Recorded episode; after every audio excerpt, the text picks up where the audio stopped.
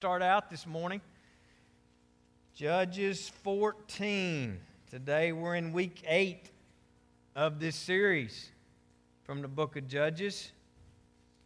And every good book and every good TV series must come to an end. And so today we're closing out uh, this series. And I don't know if I'm sad or if I'm actually relieved uh, because it's been a challenging eight weeks as we've worked our way through these judges here in the Old Testament the last few weeks. Last week we were introduced to Samson, uh, who probably really needs no introduction. He's one of the most uh, popular, if you will, or, or colorful characters uh, that we find in the Old Testament. And we learned last week that, that uh, Samson had some issues, but I told you when we began this series, here's, you know, here, here's the thing about this series out of Judges is there is so much that we can relate to in our own lives, uh, even in our church,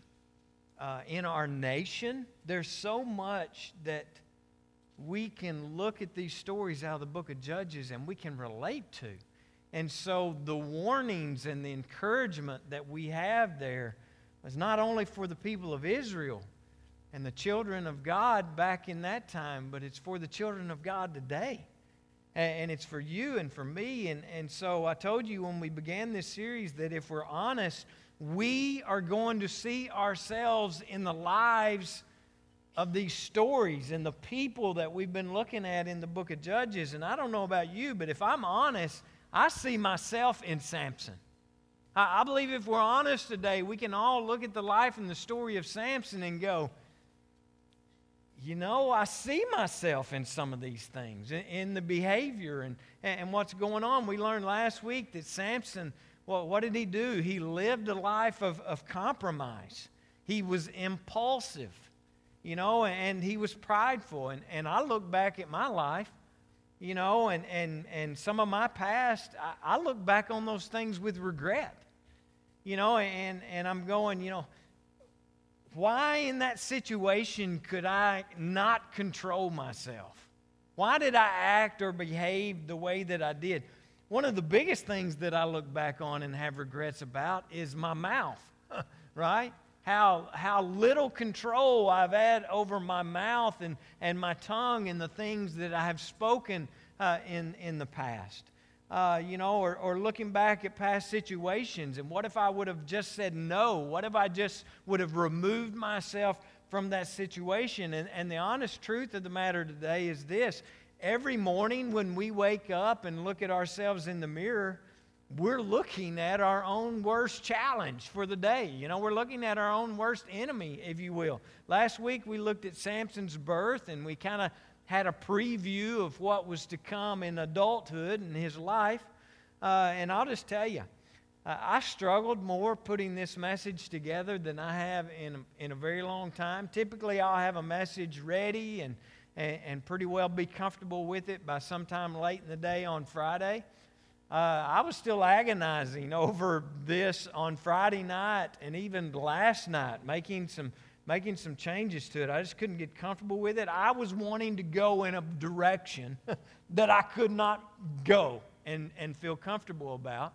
And so, uh, uh, I, you know, this morning I'm going to look at it a little differently than what I had planned. But uh, for the most part, we all know the story of Samson anyway. I just want to take a look at you know, some of the details and some of these stories.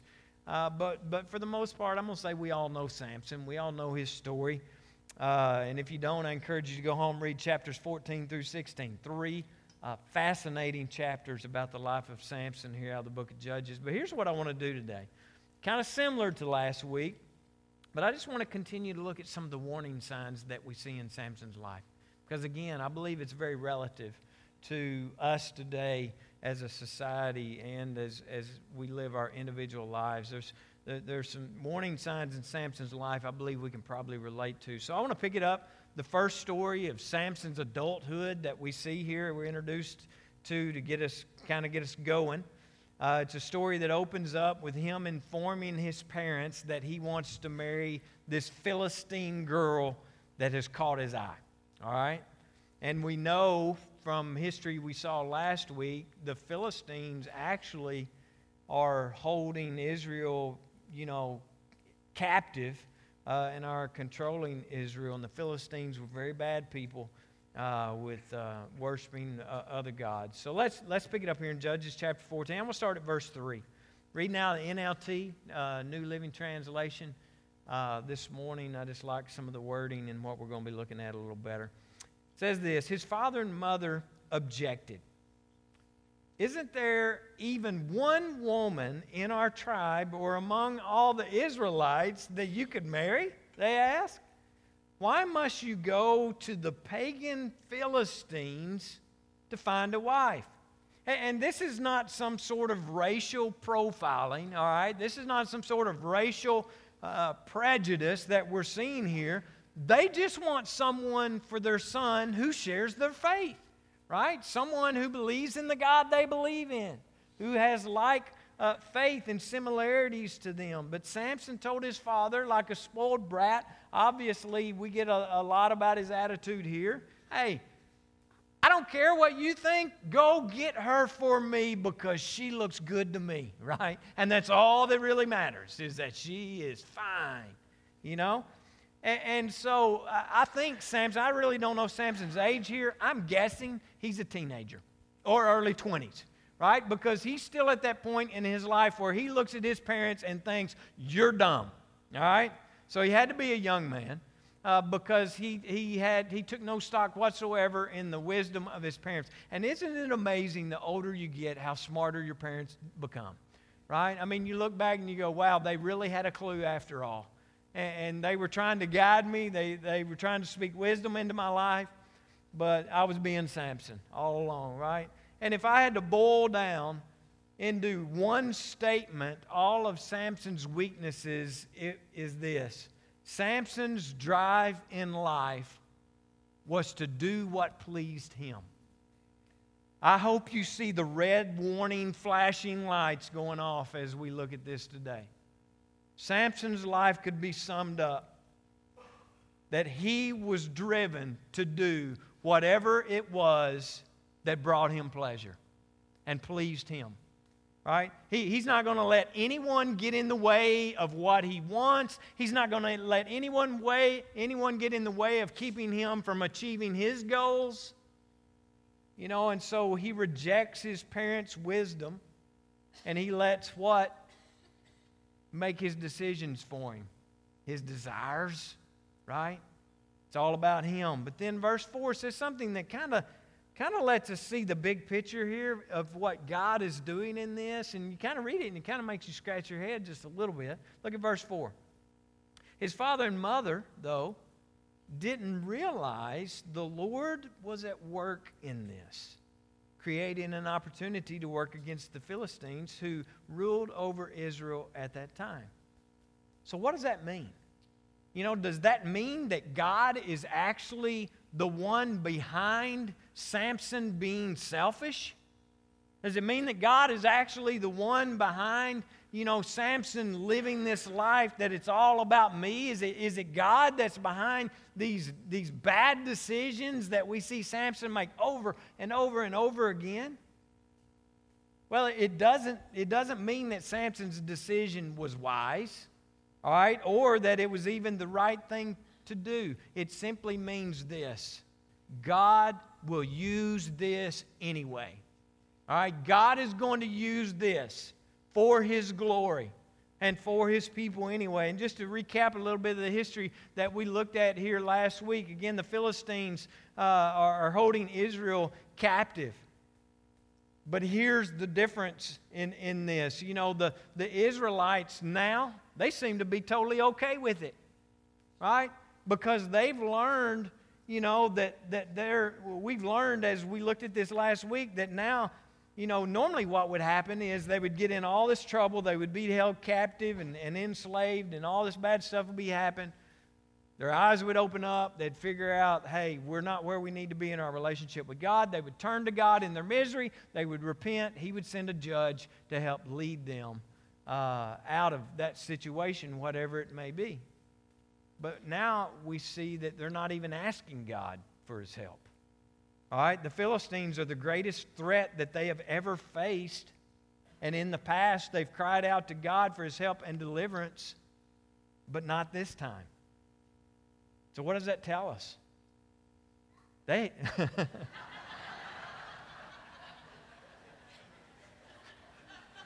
Some of y'all would prefer that. Uh, I love the honesty of a kid. Hey, when we don't have children's church and we invite them in, hey, it's, uh, it's cool, awesome.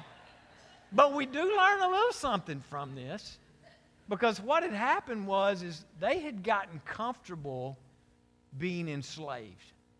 You see that? They're not crying out to God for help anymore.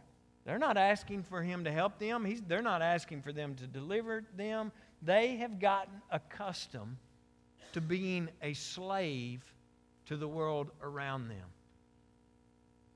See the red lights? You know?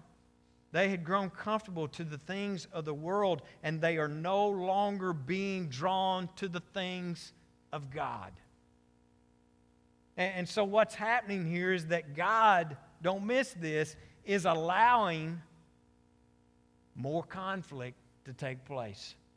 He's allowing even more conflict to get stirred up to try to get their attention so they will turn it back to Him.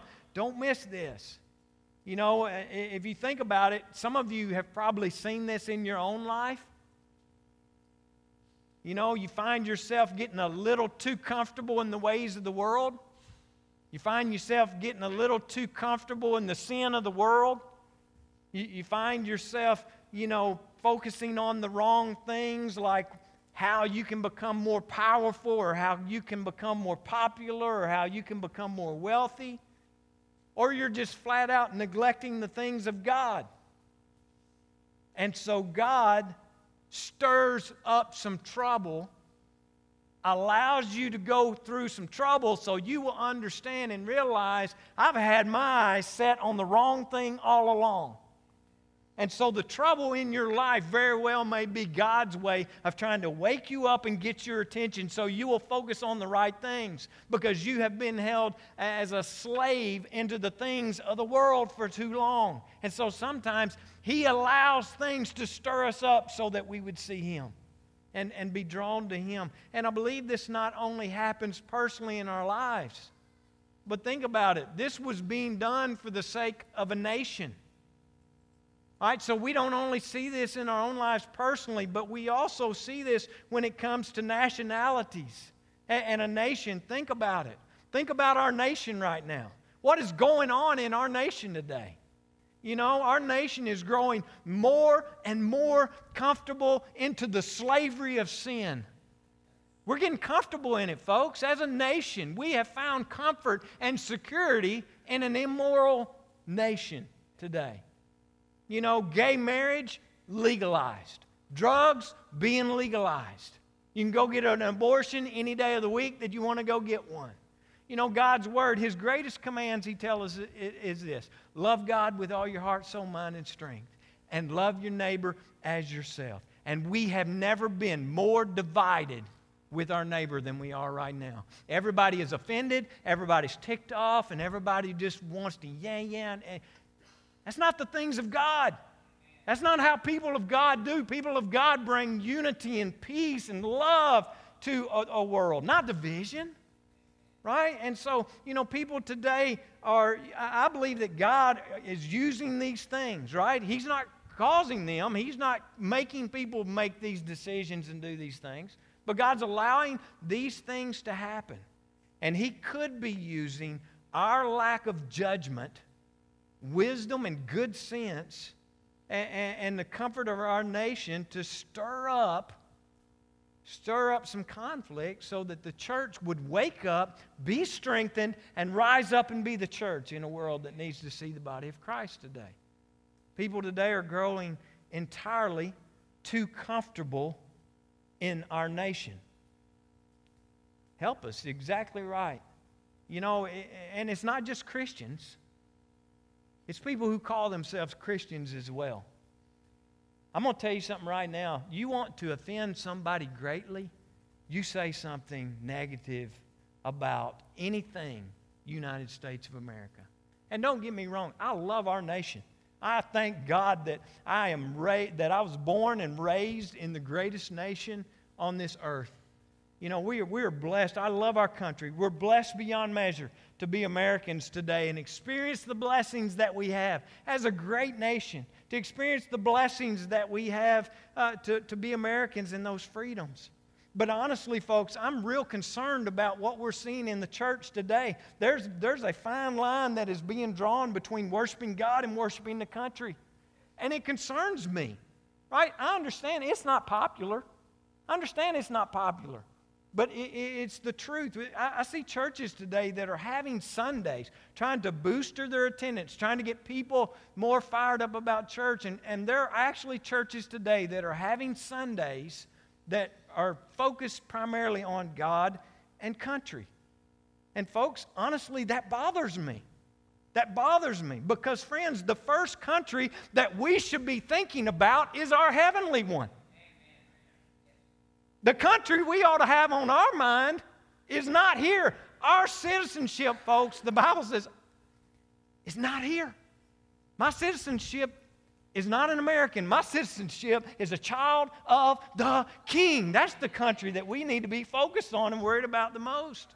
Right? Does that mean that, that we just ignore what's going on? No, God put us here so that we would do the work of the church in the United States of America.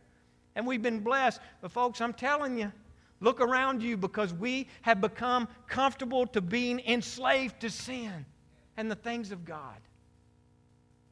And, and when we talk about being thankful for our freedom, the first freedom, the first freedom that we should fall to our knees and celebrate today is the freedom that we have in Jesus Christ. His blood is the flag we salute. His blood is the flag that we lift up and exalt.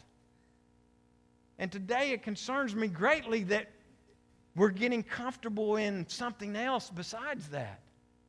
And so, yes, God sends stuff like this along in our lives to get our attention. He sends stuff like this along in a nation, allows the conflict, allows the chaos, allows the turmoil, just to remind us, folks, who we belong to and who our faith should be in because I'm telling you today, our faith is not in the power of Washington, D.C., our faith is not in the power of a government. Our power comes from God. Our faith has got to be in Him and nowhere else and no one else today. Well, I'll quit meddling and go back to Samson.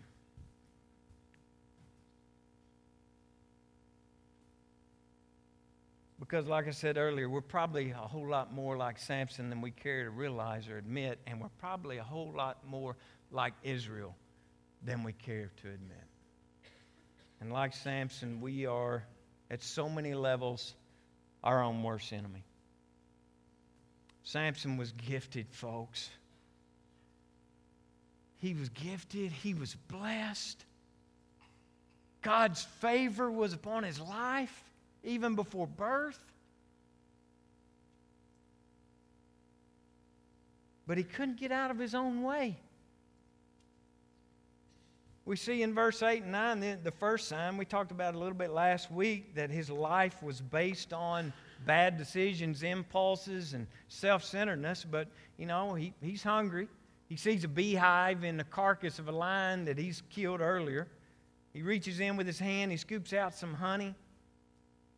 Because, see, here's the way Samson lives his life he wants what he wants, and so he gets it. But again, defying God's commands because God had given him a command earlier that said simply, don't touch anything dead. Don't touch anything dead. Now, now Samson is, is driven by his appetites. He's driven by his lust. He's driven by his stomach. And in the verses ahead, you're going to see him driven by his anger. I, have seen people like this before. They are driven by the revenge that they have against someone else. And, and, we see this in Samson's life. And here's the deal many people today are being driven by these exact same things that were driving Samson instead of the things of God, the commands of God, and the Word of God. And can I just tell you this morning? It will wreck your life. It will wreck your family. It will wreck this great nation that we're blessed to be in. I read an article recently about the, uh, the dangers of texting and driving. A uh, lot of statistics out there now about how dangerous it is and uh, what a risk it is to be on your phone and trying to drive. Uh, typing on your phone or looking at your phone while you drive makes you 23 times more likely to have an accident. And, and, and get this texting impairs your response time that you have more than the effects of alcohol and marijuana combined. All right? But here's the deal people know that. We know the warnings. We know the dangers of that, do we not? I mean, we're all by now aware that it's against the law and there's dangers with it. But yet people do it anyway. Why? Well, they've always done it in the past and nothing ever bad happened. Right? It's not really affecting anybody but me if I, if I do this. But if we know the dangers, why do people continue to do it? Well, think about it. It's because in that moment, our gratification is more important than anything else. Our gratification, our knowing what that friend has just sent or knowing what that friend has just posted is more important to us than our personal safety, those neighbors around us that we've been called to love, and the people that may be traveling in our path. And my point here is not about texting and driving, even though that's a pretty dumb thing to do these days, and it's against the law. But the lesson is this if we don't learn some self control, if we don't learn to deny ourselves and be obedient to God and His laws, we're going to wreck and we're going to crash. And it's not only going to affect us, it's going to affect those around us. It's going to affect those that we love that are traveling this journey of life with us. It's going to affect our family. It's going to affect the church. It's going to affect even the nation that we live in today.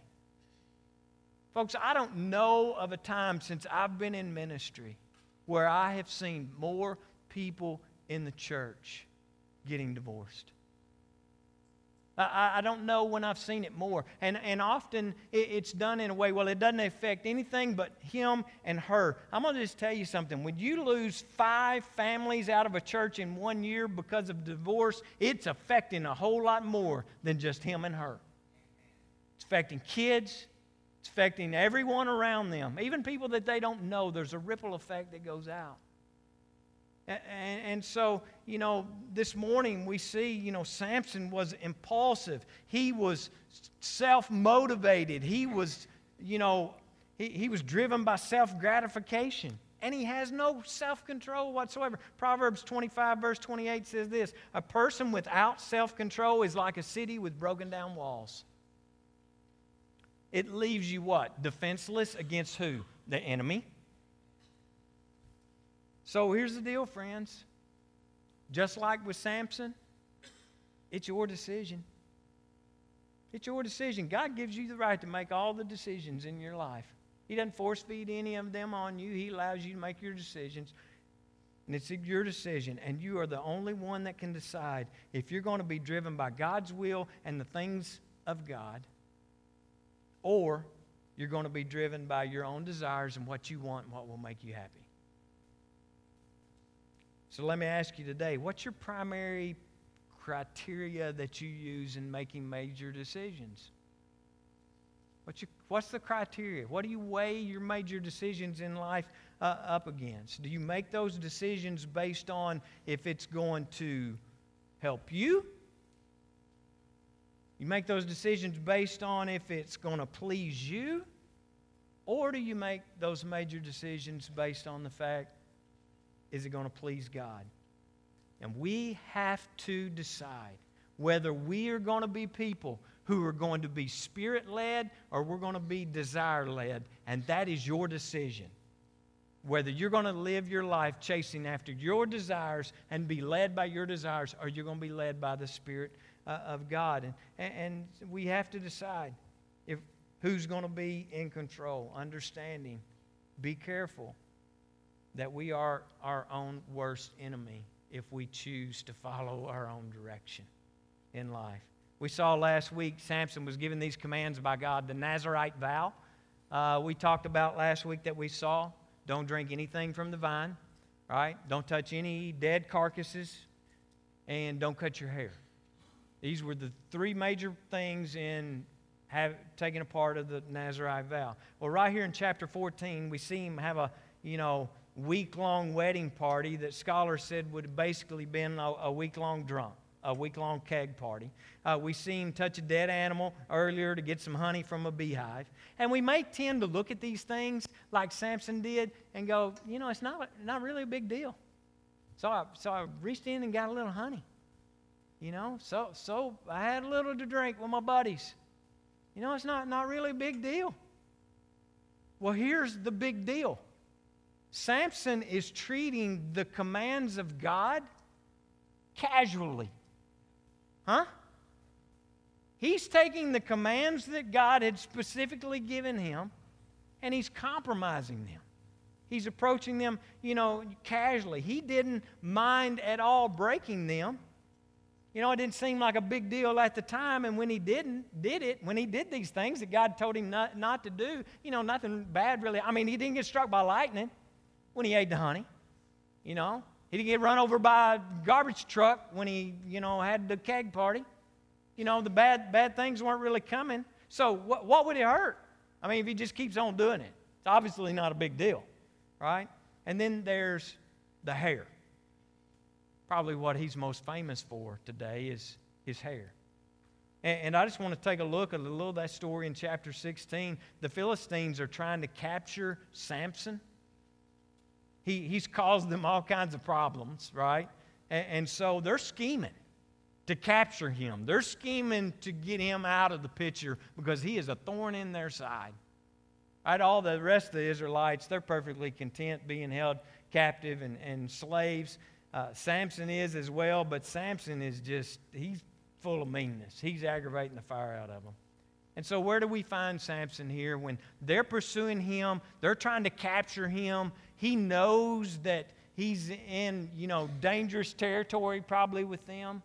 Where do we find him here at the beginning of chapter 16, verse 1?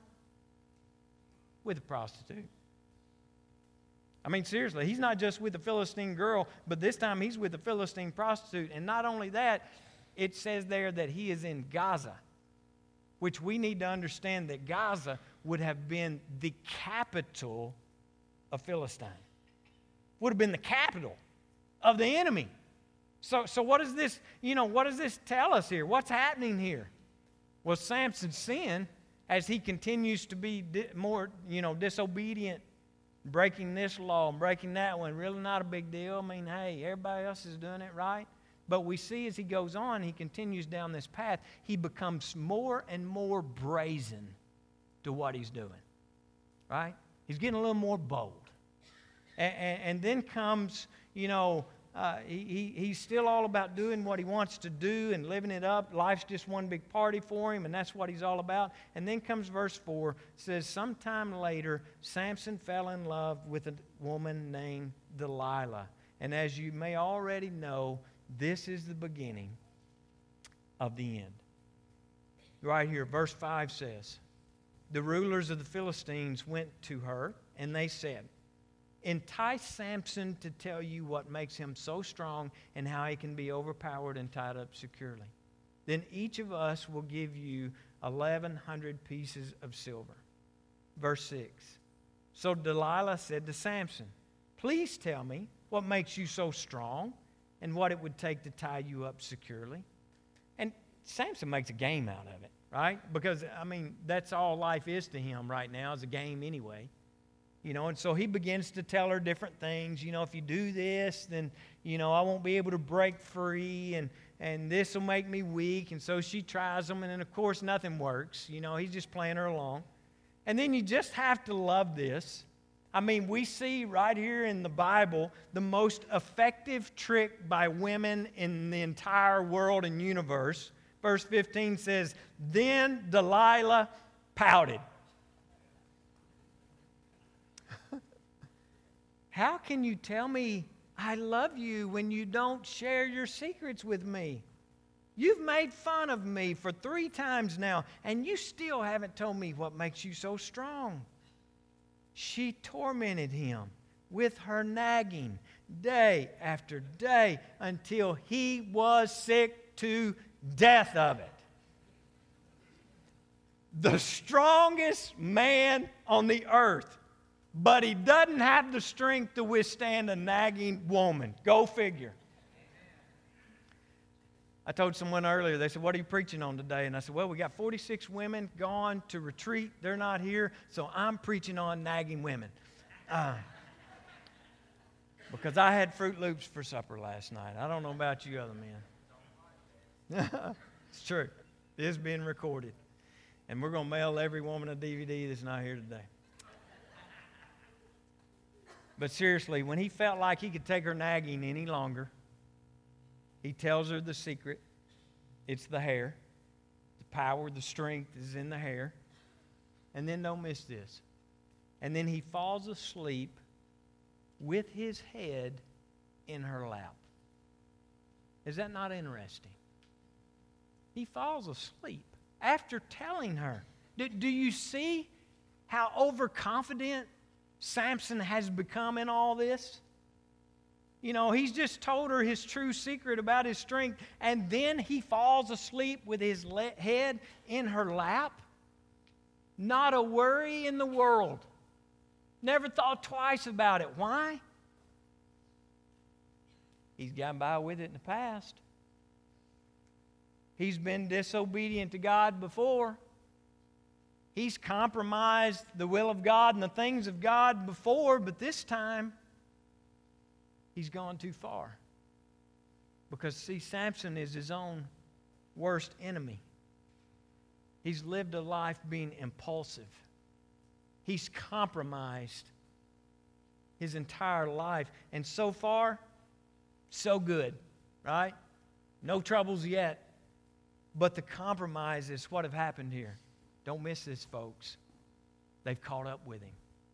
And can I just tell you, when you continually compromise the things of God over and over and over again, they will catch up with you.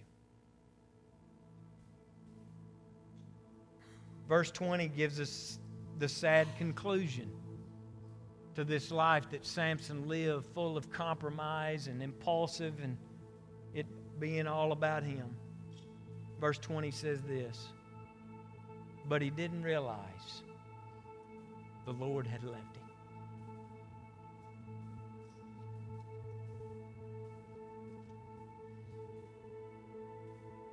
He was having such a big old time.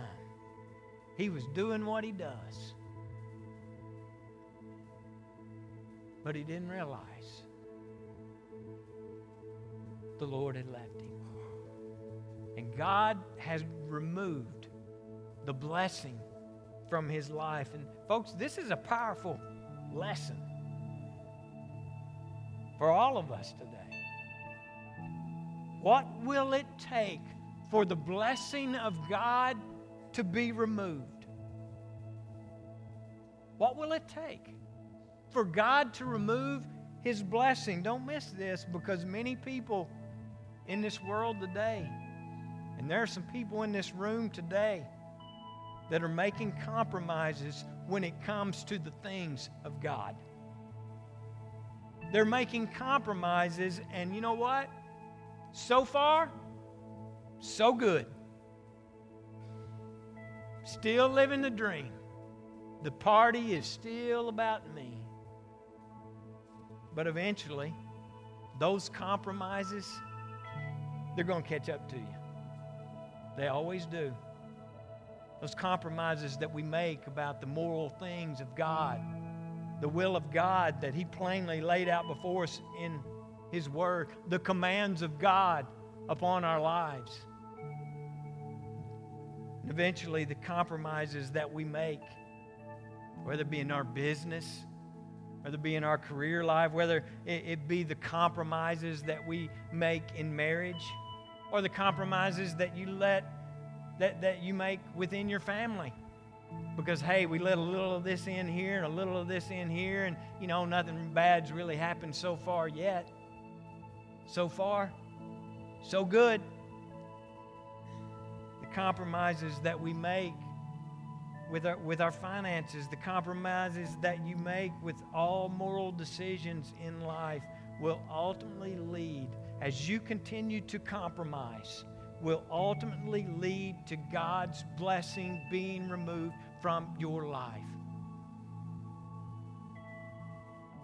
What if the harm was actually not in the action itself, but the harm is in us driving away the presence and the blessing of God in our life. You may look around and go, well, you know what? Everybody else is doing it. Everybody else seems to be getting away with it. Life's going good for them. They got the world by the tail. Is it really this bad? Is it really that bad? I, I know what the Bible says, but anytime you say, I know what the Bible says, but, you're compromising.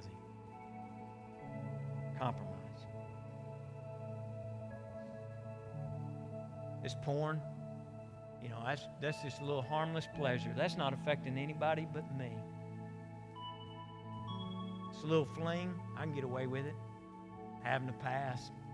I'm pretty smart. I can get by with it.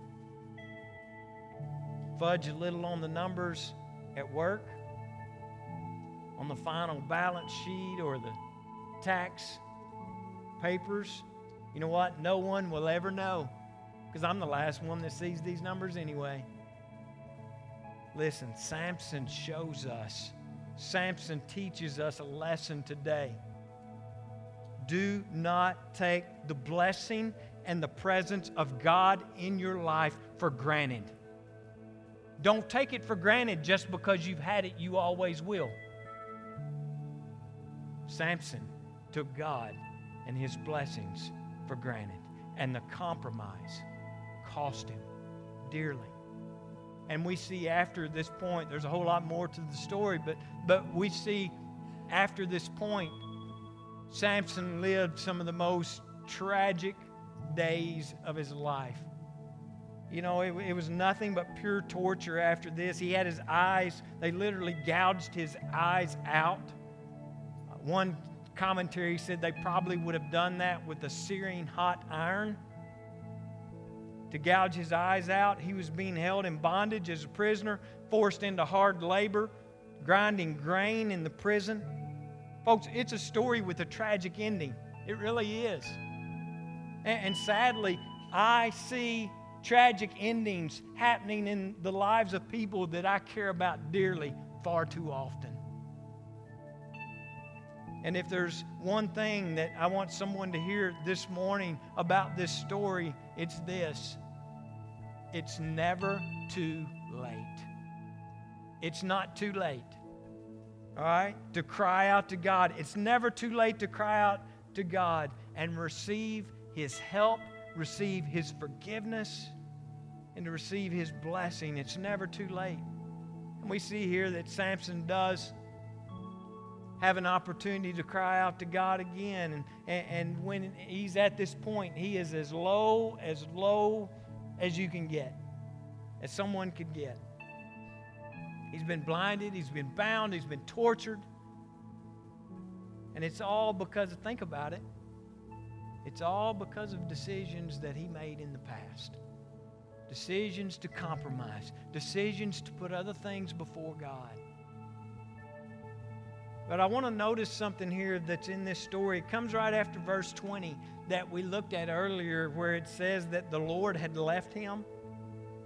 If you have your Bibles, I don't have this up on the screen, but if you have your Bibles, it's verse 22 that says, But before long, his hair began to grow back.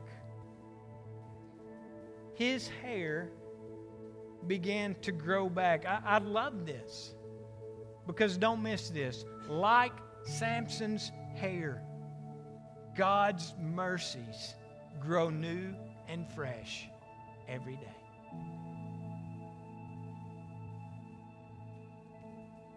I need that. You need it. They keep coming fresh and they keep coming new every morning. Why? Because the Lord knew we needed it. We needed His mercy, fresh and new in our life every single day. Even when, don't miss this, even when it was our sin, our bad decisions, and our choices that had sheared those mercies away, they still continue to grow. They still continue to come. And friends, it's never too late to cry out to God. There are basically two responses that we can have when we have failed.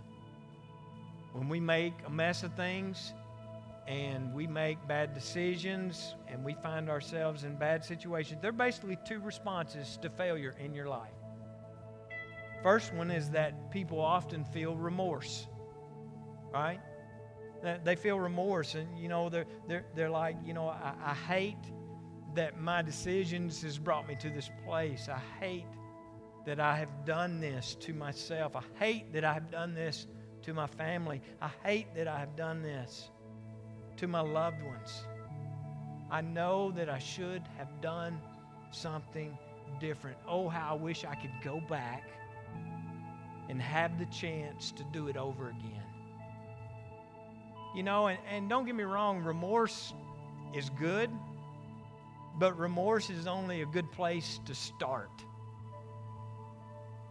All right? Because it, it can't just stop with remorse. You need to go on to and you need to move into repentance. Uh, remorse without repentance, can I just tell you, will eat you alive like cancer will. Remorse without repentance will make you a miserable, miserable human being. You start thinking things like, I hate my life. I hate who I've become. I, I hate who I am. I can't stand this mess that I'm in any longer. Or, or maybe it caused you just to become bitter, a bitter person, because you're so remorseful for things that have happened in the past and and, uh, a lot of times we'll start blaming other people because of that. Well, it's their fault. You know, it's mom and daddy's fault because when I was little, they used to put me in timeout for 30 seconds when I'd get in trouble. It's their fault I turned out the way I did. You know, and so we get bitter and we begin to blame other people for our problems. Listen, here's the deal repentance means that you own the responsibility for the decisions that only you have made. Repentance means that you own that. And you understand that's on you. That was your decision to compromise.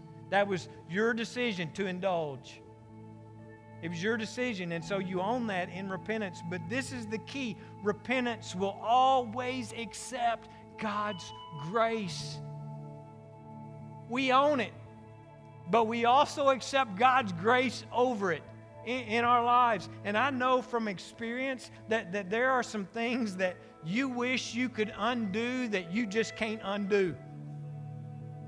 Right? Sin makes a mess. It just does. And maybe it's made a, a mess out of your life. Can I just tell you this morning? You can't unsin.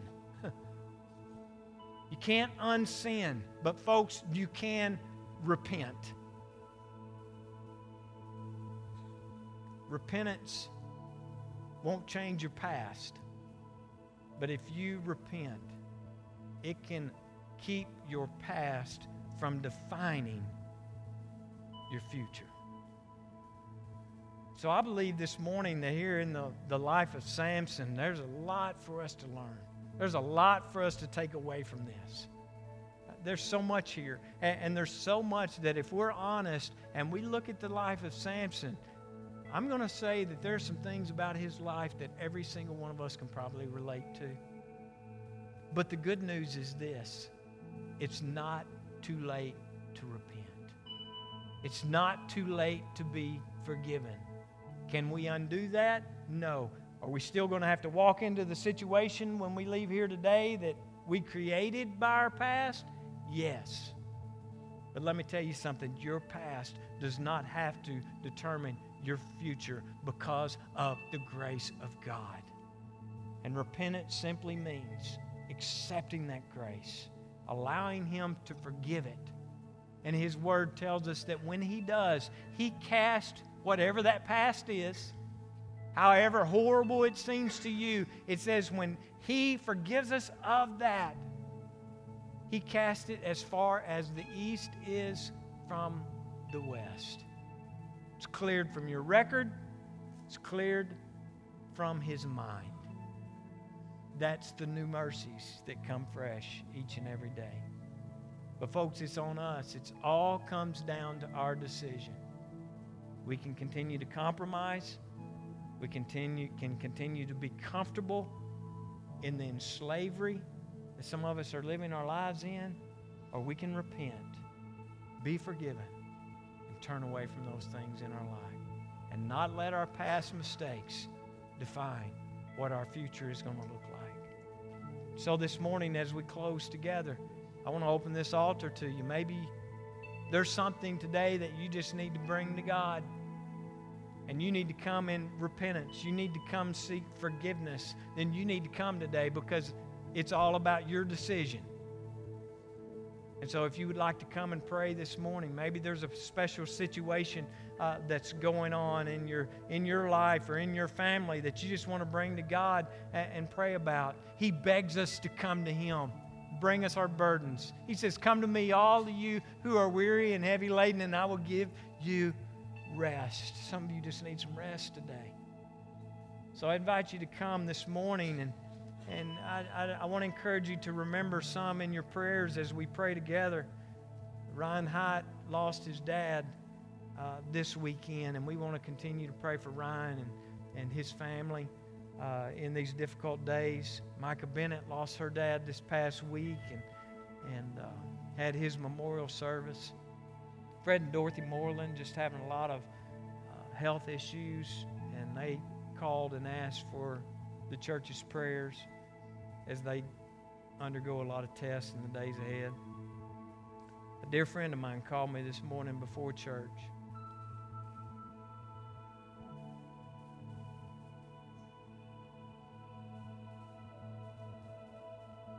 and just said, Pray for me.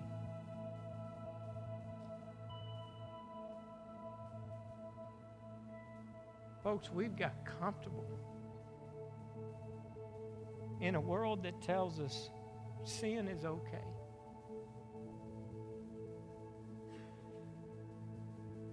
And it's not okay.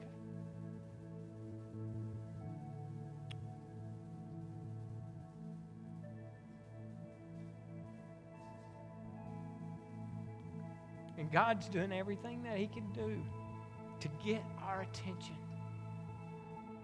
to strengthen us so that the church will rise up and be what He intended the church to be. so this morning, maybe you'd just like to come pray for someone, somebody, a situation, or you just need to come pray for yourself. I invite you to come this morning as we close with a time of prayer. Would you come?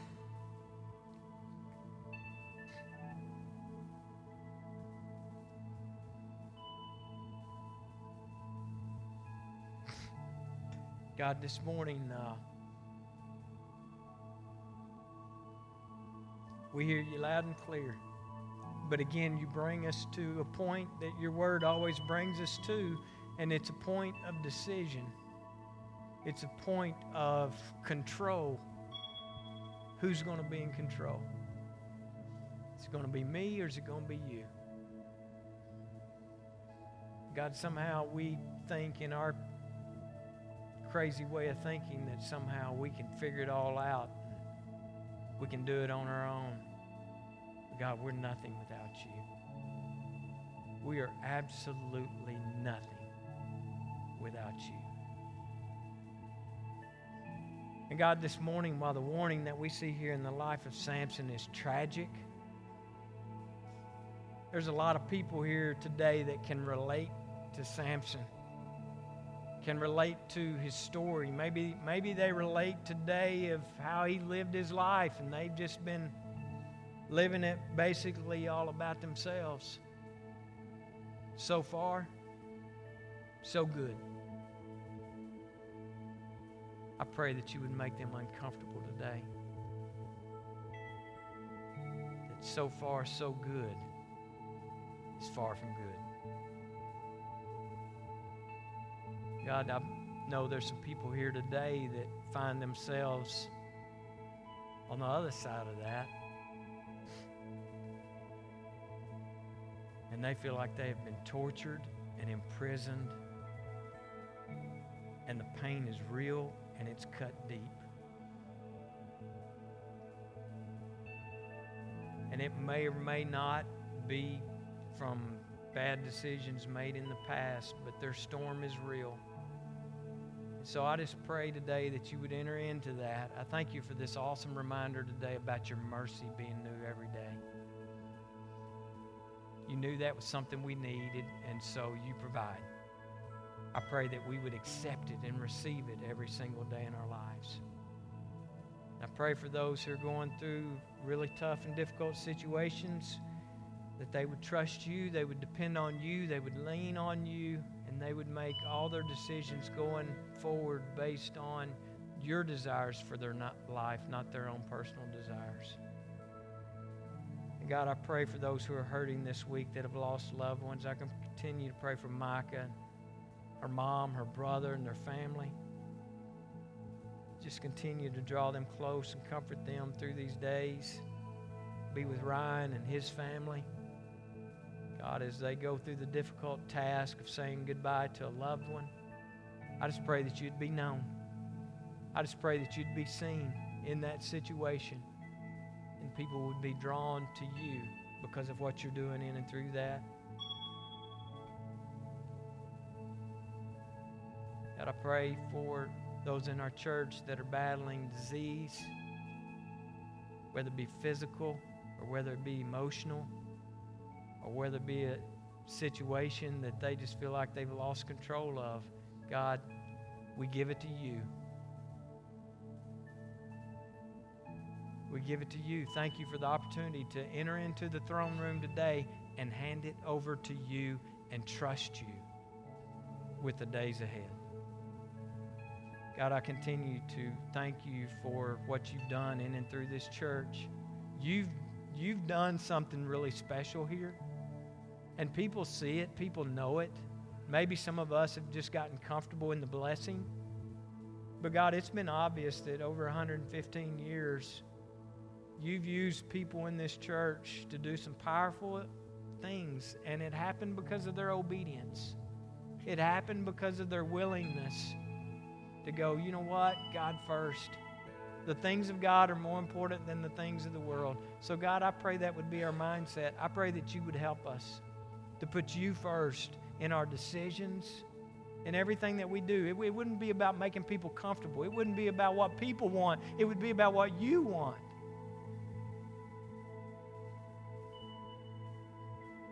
And God, we continue to pray for the other churches that we have a great opportunity to partner with to build the kingdom. We want to look at each other. People want to look at all the churches scattered up and down this road as competition. God, help us. Because we're brothers and sisters in the family of God, just doing our best to live our lives for you, make disciples, and build the kingdom of God. Help them. Help them. Give them the resources that they need. Give them the courage and the boldness that they need. Give them what it takes to be able to step out in faith so that the world around us would see that only God could do what you're doing here in our community. God, we're so grateful and thankful for the awesome churches that we get to work with and partner with. And to, today, I've, I've got some good friends down at Spring Hill Baptist, and they just come to my mind today. I love Brother Ed. I love many people in that church. God, do a work in their lives, do a work in their church, give them fruit for their labor and their faithfulness. If it don't begin anywhere else, let it begin there. But God, our desire is that it would begin here. It would begin in our hearts and in our lives and in our families.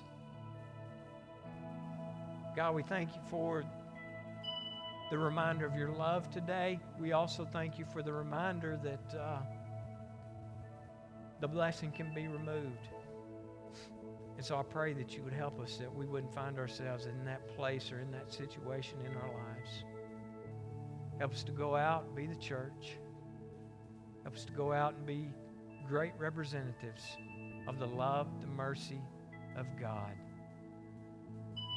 That the world would see and know that we love you and we love our neighbors, period. And we can only do these things through the powerful name of Jesus, and that's who we ask these things. Amen. God bless you. I love you.